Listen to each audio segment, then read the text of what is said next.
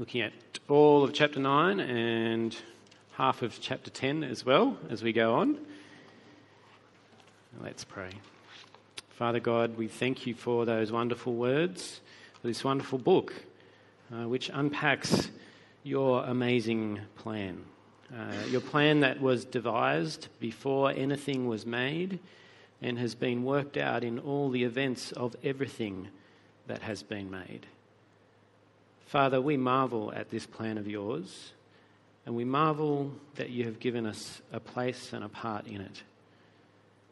Uh, that you have not given up on your plan or your people, but rather that you have remained committed to us. And you have remained committed at great price. We ask that you would help us to understand, to appreciate your great love for us better from our time together in your word this morning, that we might love you better and uh, live for you. We pray in Jesus' name. Amen. Well, today we're going to be thinking uh, a lot about something that I suspect we would all agree is important, and yet that often escapes our attention. It's one of those things that's kind of most of the time out of sight and therefore most of the time out of mind. What I'm talking about is blood. saw, saw, some people squirm uh, when I said that. Most, most, some of you don't want to think about blood. I'm not going to show you pictures or anything like that. It's okay. I'm not going to make you uh, look at it or anything. But I'm sure you do agree uh, even those of us who might be squeamish, that blood is important, uh, that it's actually a great gift. Uh, your body, the average body at least, has approximately five litres of blood pumping around it, uh, pumped, of course, by the heart, that great uh, muscle that, uh, through which um, we, the lifeblood pumps through our veins. Uh, of course, uh, some people may have more than five litres and, and some people less. Depends a lot on, on things like uh, the size of your body. Uh, if you are pregnant, uh, you, it's possible your blood count would go up up to 50%. Uh, it's, it's that variable.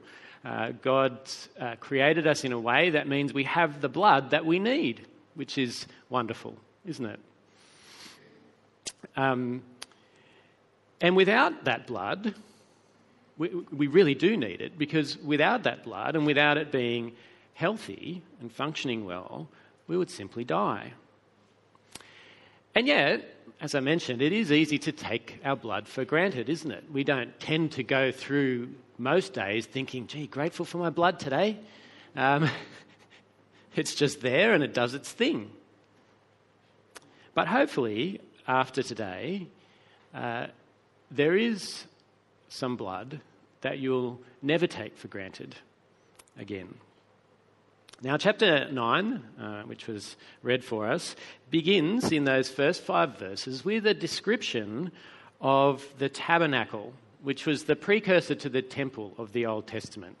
Uh, it, it, came before the Old Testament because it was given at a time before Israel entered the land. It was given at a time when they were nomads, when they had no land of their own, and uh, they travelled around in the desert and they carried this very large and heavy uh, tent, tabernacle, tent of meeting, uh, with them.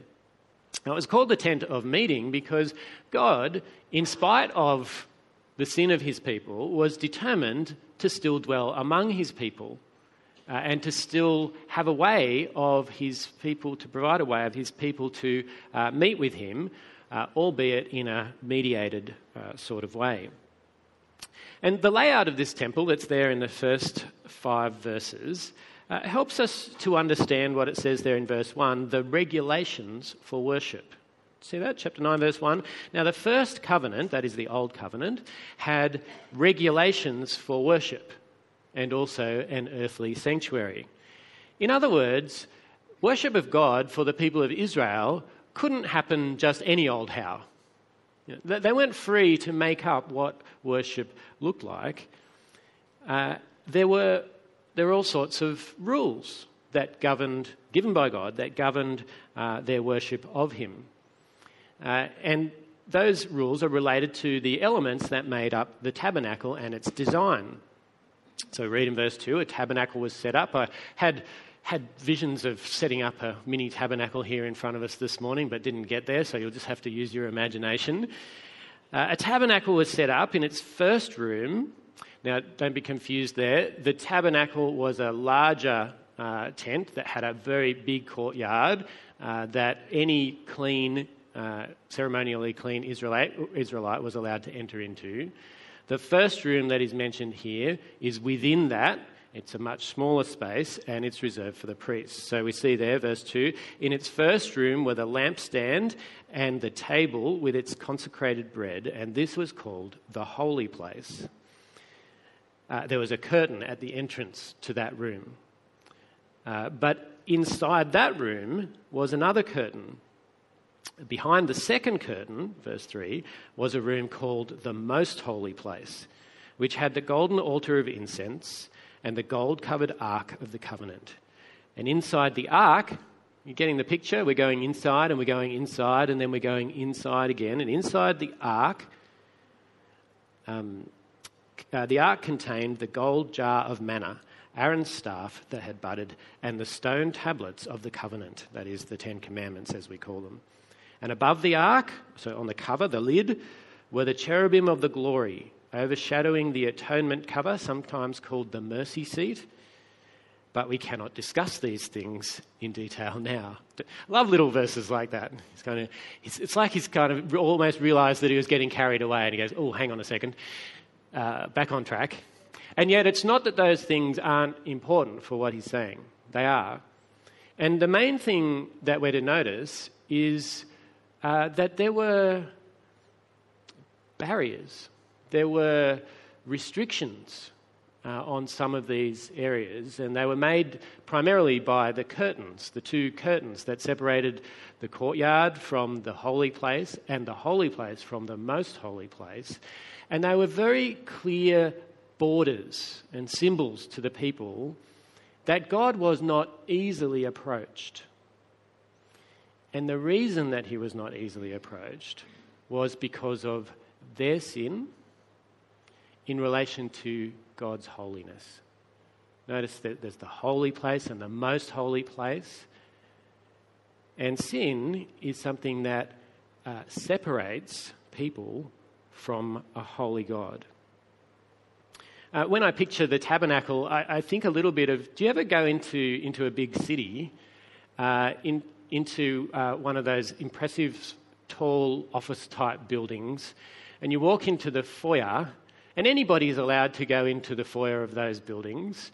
They, they look imposing, and so even that itself might keep you on the outside. But you can go through those doors. They're often those spinny doors, you know, they're, they're good fun. Uh, you go into one of those, those foyers, and soaring ceilings and impressive spaces. But you get this distinct impression once you're in there that you're not allowed to go any further. There's, there's some sort of concierge desk at the front. There's often a security guard or two uh, at various points around the place. And there are people who belong in those spaces, but they're marked out because they're carrying their little swipe cards uh, that they need in order to get into the holy places uh, of that building. That is, the places that are set apart only for those people. Uh, so they're, they're the only ones that, when they hop in the lift, can actually press a button and the light will stay on and they, they get to go up to wherever they work in their floor. They're like the priests. Um, but there's, there's one floor you know, that even their swipe cards won't get them into, no matter how hard they press it. Uh, and that's where the CEO or whoever he might be, uh, or she might be, uh, is only allowed. Now, that's probably not exactly how it works, but you get the analogy. Right? And that's what it's like. That's what it was like. It was, it was not possible. It was not possible. It was not allowed uh, for any ordinary Israelite, though they might be one of the chosen people of God, to enter themselves into his presence. But uh, as the writer sort of pulls himself up there at the end of the paragraph, uh, at the end of verse 5, he does that so that he might focus on the element, the aspect of uh, the Old Covenant that he's uh, focusing on in this part, in this passage. And that is on the rules concerning sacrifices. On the rules concerning sacrifices. Chapter 9, verse 6. When everything had been arranged like this, the priests, but only the priests, entered regularly into the outer room to carry on their ministry. So, so this was a daily kind of work of the priests. They were allowed into the holy place to carry on their ministry, to do the daily uh, uh, parts, the daily rituals uh, of their work. But the writer is introducing a contrast here uh, with what happens in the most holy place. Verse 7 But only the high priest entered the inner room, and that only once a year. He's talking about the Day of Atonement. Only once a year, only one man, and only once a year, and never without blood, which he offered for himself and for the sins that the people had committed in ignorance. And you would have noticed the key words there, both as Vera read and as I read only, only, never. Very exclusive kinds of words, aren't they? Never without blood. Now, it might be easy for us here today to sit here and listen to that description and think, why? You know, it all seems a bit unnecessary, perhaps, a bit, bit harsh. What's with all these restrictions and limitations and requirements?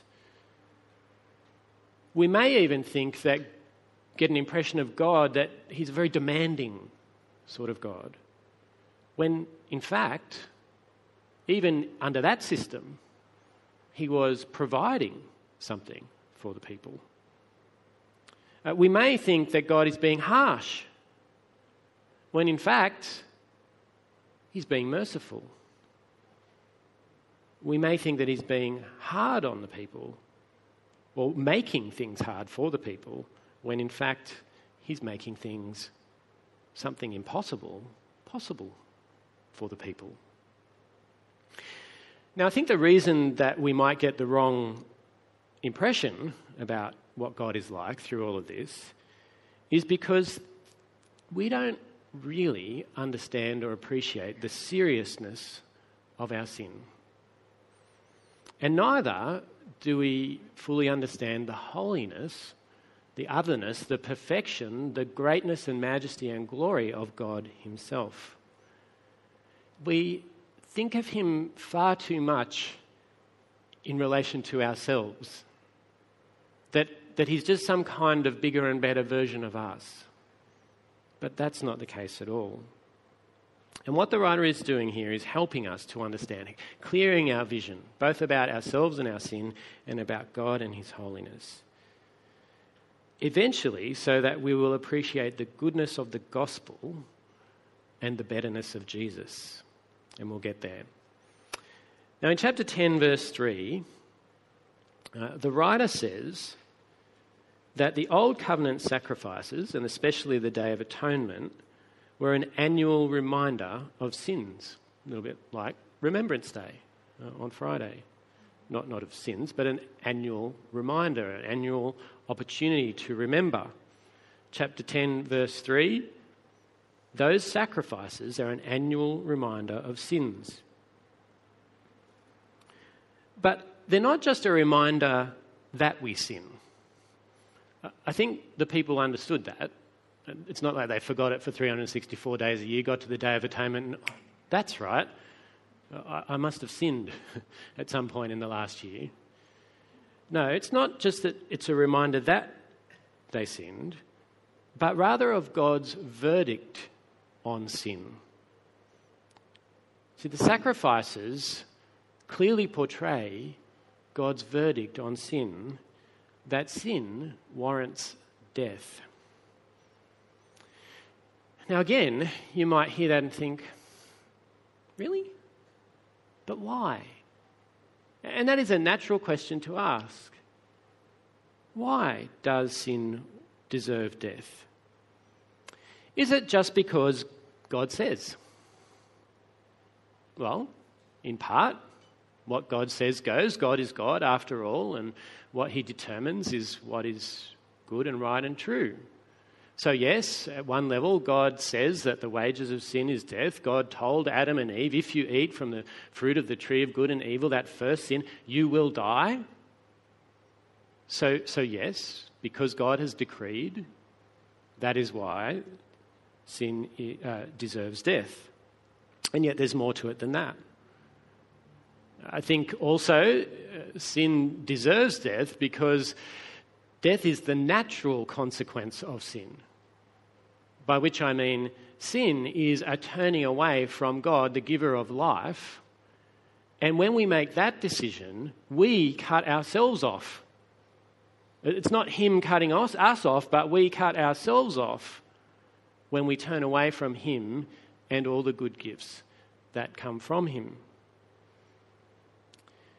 But I think, thirdly, as well as those reasons, I think that sin deserves death because sin is far more grievous than we understand. It is a great wrong. It is the great wrong. Now, that's not normally how I think about my own sin. I think of my sin as small things, ordinary. Nothing much to see here, folks. It's easily enough explained in my mind. In fact, almost reasonable in the circumstances, don't you think? I wonder if that might be how you approach your sin as well, at least some of the time, if that's how you get by when it comes to your sin. I think perhaps we all do that to some extent. And so, the idea that our sin warrants death seems, well, more than a little extreme. But here's the thing God knows us better than we know ourselves. He sees our heart, He sees our spiritual core very clearly. And what He sees there is that it's all gone wrong. That, that sin by nature is that we have turned our backs on God. We have turned away from God. We, we don't want to live in reference to Him. And not only have we turned away from God, but we're on a, we're on a hill. We, our hearts are not only turned away, but inclined away from God. And we can't resist the pull of our sin as it drags us further and further away from God. The, and the result is that our sin is actually an expression of true evil. Jesus called people children of the devil. Uh, our, our sin is an expression of being anti God, of being in spiritual rebellion, spiritual adulterers this is all biblical language, even of treason, treason against the world's ruler, of moral chaos that produces further moral chaos. It's grim, isn't it? But that's what it is. And there's no benefit that comes from sugarcoating it. In fact, there's only benefit from truly understanding and confessing and owning it. God's verdict is that our sin warrants our death. But the Old Covenant sacrifices were not only a reminder of God's verdict on sin, they were also a reminder of his mercy towards sinners. And that is so important for us to understand that though death is what was deserved, it is not what God wanted for them. In fact, what he wanted was something far better, far more than what was deserved. What he wanted was to be their God, to be restored to them and they to him. What he wanted, in fact, as the tabernacle itself declared, was to dwell among his people just as he had way back in the beginning, so he was determined to one day again. And the Old Testament sacrifices were part of enabling that along the way in process. And so God was willing to make another way possible to address the problem caused by sin. And God's way was to accept a substitute. So rather than cutting the people off fully and finally and forever, rather than handing down the judgment and seeing that judgment uh, done in the death of the people, he chose to accept a substitute. A substitute under the old covenant of lesser value to die in their place. Now, note that in order to convey mercy, the sacrifice had to be less than what was owed. For it to be merciful, it had, you know, the, the human life had a value, and God was merciful in not demanding like for like, but in accepting a sacrifice of lesser value. Yet the sacrifice still had to be both valuable and representative. Because if it wasn't valuable, then it would have minimized their understanding of their sin and its seriousness. And if it wasn't representative in some way, then it wouldn't have been clear that it was a substitute. And what made the sacrifice representative was its blood. It was a life. It was a life that was given, it was the life blood that was shed. And you can understand how that conveyed the meaning, both of the necessity of the sacrifice, but also of the mercy of God. One precious life given for another. But there was a problem, and that was that a lesser sacrifice could only achieve a superficial result. And the passage says that repeatedly.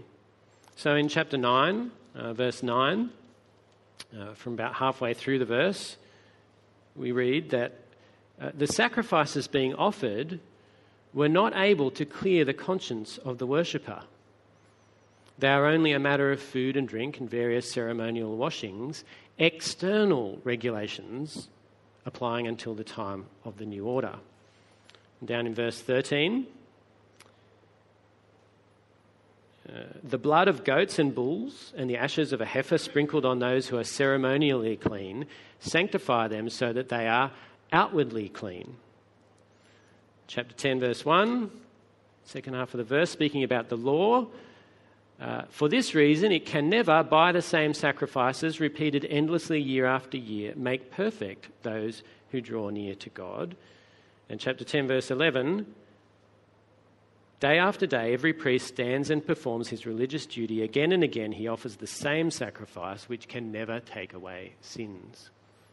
See, there is a limitation under the Old Covenant to what those sacrifices, though helpful and useful, actually achieve. They can only achieve an outward washing and not an inner cleansing.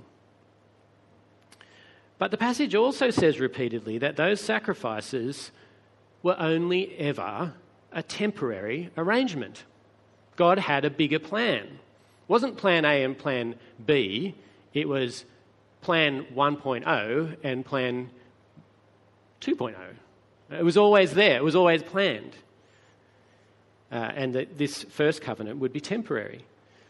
So, for example, in chapter 9, verse 8, the Holy Spirit uh, the Holy Spirit was showing by this that the way into the most holy place had not yet been disclosed, as long as the first tabernacle was still functioning. Verse 23 It was necessary then for the copies, is that word from last week, for, or the week before, for the copies of the heavenly things to be purified with these sacrifices, but the heavenly things themselves with better, and there's that word again, better sacrifices than these. And over in chapter 10, verse 1 again, the law is only a shadow, another familiar word from Hebrews, a shadow of the good things that are coming, not the realities themselves. And those familiar words, the words copy and shadow, indicate something prior, don't they? Prior in the sense of there must be something more real, something that comes before, not, not temporally before, but in priority to these things. The real thing comes first in order to cast the shadow. The real thing comes first in order for there to be a copy made of it. So, what was the reality? Well, the whole time, God had something better than these sacrifices in store. As we come to expect, the writer has been describing the Old Covenant to declare the goodness of the New Covenant in comparison and contrast. Now, we have to remember that it's not a case of Old Covenant bad, New Covenant good. Hopefully, we've already seen that the Old Covenant was a merciful concession for the people of God to enable ongoing relationship. The Old Covenant was good, but the New Covenant is better. It's, it's not that it was a case of law and then grace. The Old Covenant was full of grace, but the New Covenant, grace upon grace. In the New Covenant, grace, the magnitude of grace is just blown out of all proportion. The volume is turned up to 11, and God rocks out. Now, there are several important differences between the Old Covenant sacrifices and the New Covenant sacrifice, and even in that, hopefully you've heard one difference sacrifices, sacrifice.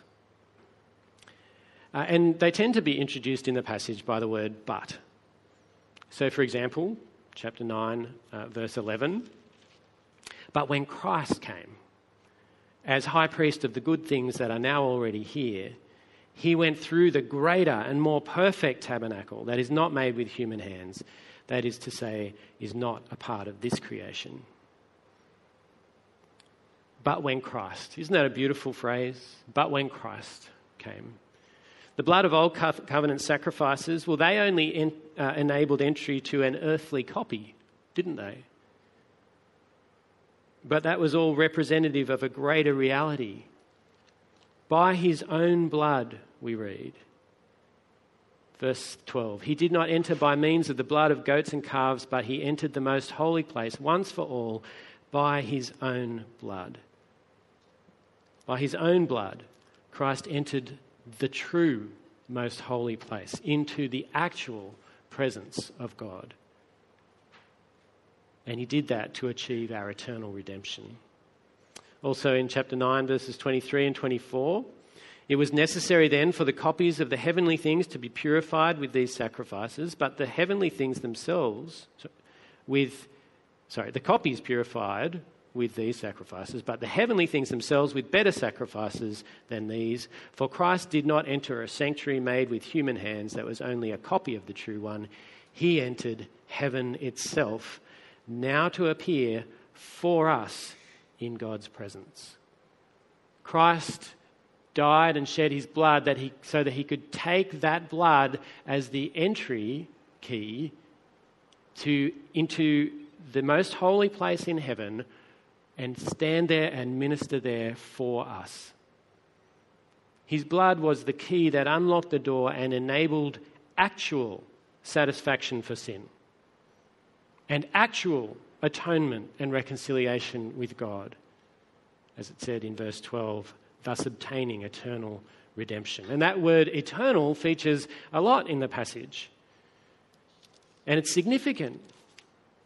Chapter 9, verse 15 for this reason, Christ is the mediator of a new covenant, that those who are called may receive the promised eternal inheritance. Christ's sacrifice, you see, goes beyond mercy. Mercy is simply not handing down the judgment that is deserved. It goes well beyond that to lavish grace upon sinners. People who deserve death instead get not just life, but eternal life and the inheritance of heaven. That's absurd. And only possible because of Jesus, because the true Son of God died in our place that we might take his place and receive what belongs to him, his inheritance. Before the creation of the world, the Father and the Son and the Spirit sat down around a table, poetic license here, and they drew up the will of Jesus Christ. They planned what would happen through the death of the Son. They planned who would get what when Jesus died as a sacrifice for sins and for sinners. And in it, he listed those who put their trust in Jesus for the forgiveness of their sins as equal beneficiaries of all that belong to Christ, to inherit his kingdom and his glory. And of course, as is the case in any will, and as it says there in chapter 9 from verse 16, it only came into effect at the death of the one for whom it was made Jesus Christ. Oh, what a gracious God we have to love us as he has. Of course, the other significance of the word eternal is that it is permanent. The work of Christ is a permanent work, it is a once for all work. So we read in chapter 9, verse 25, that he didn't enter to offer himself again and again, the way the high priest enters the most holy place every year with blood that is not his own. Because otherwise, Christ would have had to suffer many times since, since the creation of the world. But he has appeared once for all at the culmination of the ages to do away with sin to do away with sin by the sacrifice of himself. And in chapter 10, verses 11 and 12, day after day, every priest stands and performs his religious duties. That's how it was. Again and again, he offers the same sacrifices which can never take away sins. But when this priest had offered for all time one sacrifice for sins, he sat down because his work was finished. He sat down at the right hand of God. Unlike the old covenant, Jesus' sacrifice was not again and again, it was once for all because it was effective. And so he sat down. But perhaps the biggest difference is if all that wasn't enough, the biggest difference between the old covenant sacrifices and the new covenant sacrifice is who makes that sacrifice. See, under the new covenant, is God Himself who makes the sacrifice instead of the people. He makes it on our behalf. God offers up His spotless Lamb. Jesus Christ, the Lamb of God, who takes away the sin of the world. The Father sacrifices His perfect Son and importantly, the Son is perfectly willing to make that sacrifice. So in chapter 9, verse 26, uh, second half of the verse, He has appeared once for all at the culmination of the ages to do, to do away with sin by the sacrifice of Himself. And chapter 10, verses 5 and 7, Therefore, when Christ came into the world, He said, Sacrifice and offering you did not desire, but a body you prepared for me. With burnt offerings and sin offerings you were not pleased. And then I said, Here I am. It is written about me in the scroll I have come to do your will, my God. The perfect, obedient, willing sacrifice. The effect of all these better things is that the sacrifice of Jesus got the job done. By Christ's blood, the curtains are torn and thrown away, and we have full and perfect access not into an earthly tabernacle that is only a copy and shadow, but into the most holy place. Even right now, did you know? Even right now, by the blood of Christ, we enter the most holy place in heaven because the sacrifice of Christ was sufficient to earn that entry for us. And so, if you have put your trust in Jesus to pay for your sin and purchase your forgiveness, then you have been restored in two wonderful ways. Did you notice uh, the way this passage talks about the conscience? It talks about how the old covenant sacrifices could never cleanse the conscience, could never get rid of that feeling of guilt. The first way that the new covenant sacrifice of Christ restores us is that it restores us, in a sense, to ourselves. That is, it makes us whole. That, that guilt is gone. That shame is gone because sin has been truly, finally, once and for all paid for. Not, in, not gone because we're minimizing anything, but gone because we are appreciating the success of the work of Christ. He really has done it. There is no more guilt or shame or burden to carry for you. And if you trust in Christ, then that is one of the things that He has achieved. Enjoy it, embrace it. Live the free life that He has won for you a life free of guilt and a guilty conscience. Grateful to Him for what He has achieved. But also, of course, Christ has restored us to Himself and to one another. Did you notice uh, in. Uh, I've lost the verse because I was looking at it in my. I didn't note it down. It's so that we may serve the living God. What verse is that, somebody? 914. Thank you.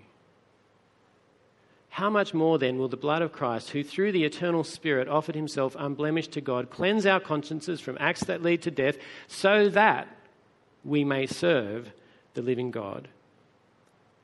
We have been fully restored to God. In fact, that word serve means to be a priest, to be a minister.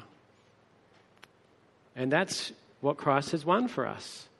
We may all now have full access to God, fully restored to Him through the blood of Christ we have gained access to God that no sinner could possibly have without that blood. Christ's one for all sacrifice has removed every barrier, which is great news, and cleansed us for a purpose, and that is to serve Him, to continue the work that Christ has done, to be priests, to be priests who represent God to the world, to those who don't know Him and to encourage one another to continue to fix our eyes on Jesus, the author and perfecter of our, of our faith. That is the purpose for which He has won us. Let's not lose sight of it, but make the most of the lives that He has won for us in service of others. And finally, I want to make a suggestion. I'm not sure if it's possible for you because there's all sorts of restrictions about this, I've found. I've never given blood. Right? I've never been a blood donor kind of always intended to, but never gotten round to it. I'm going to give it a crack. You can hold me accountable. I'm going to go and give blood. And when I do, I'm going to spend that hour praising God that Christ gave his blood for me. I'm hoping that, that just that simple act might help me to appreciate how precious blood can be. Sure, the half a litre that I give up in that transaction will have a value for somebody else, but what I really want to know better is the value of the five litres that Christ shed for me. Let's pray.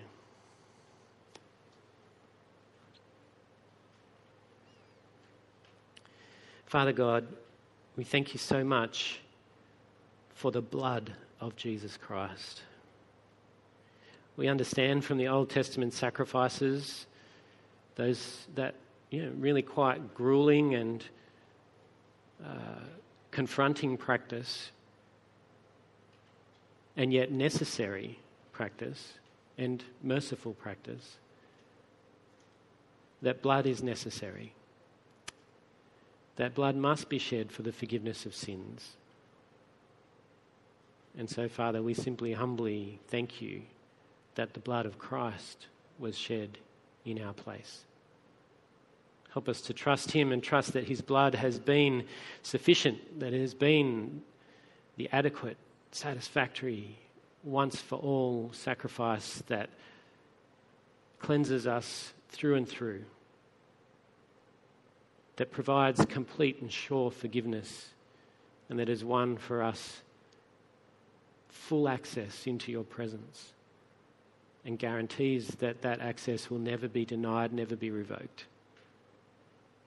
And that we come before you as your children, knowing that you love us and will always love us and will always have the best in store for us.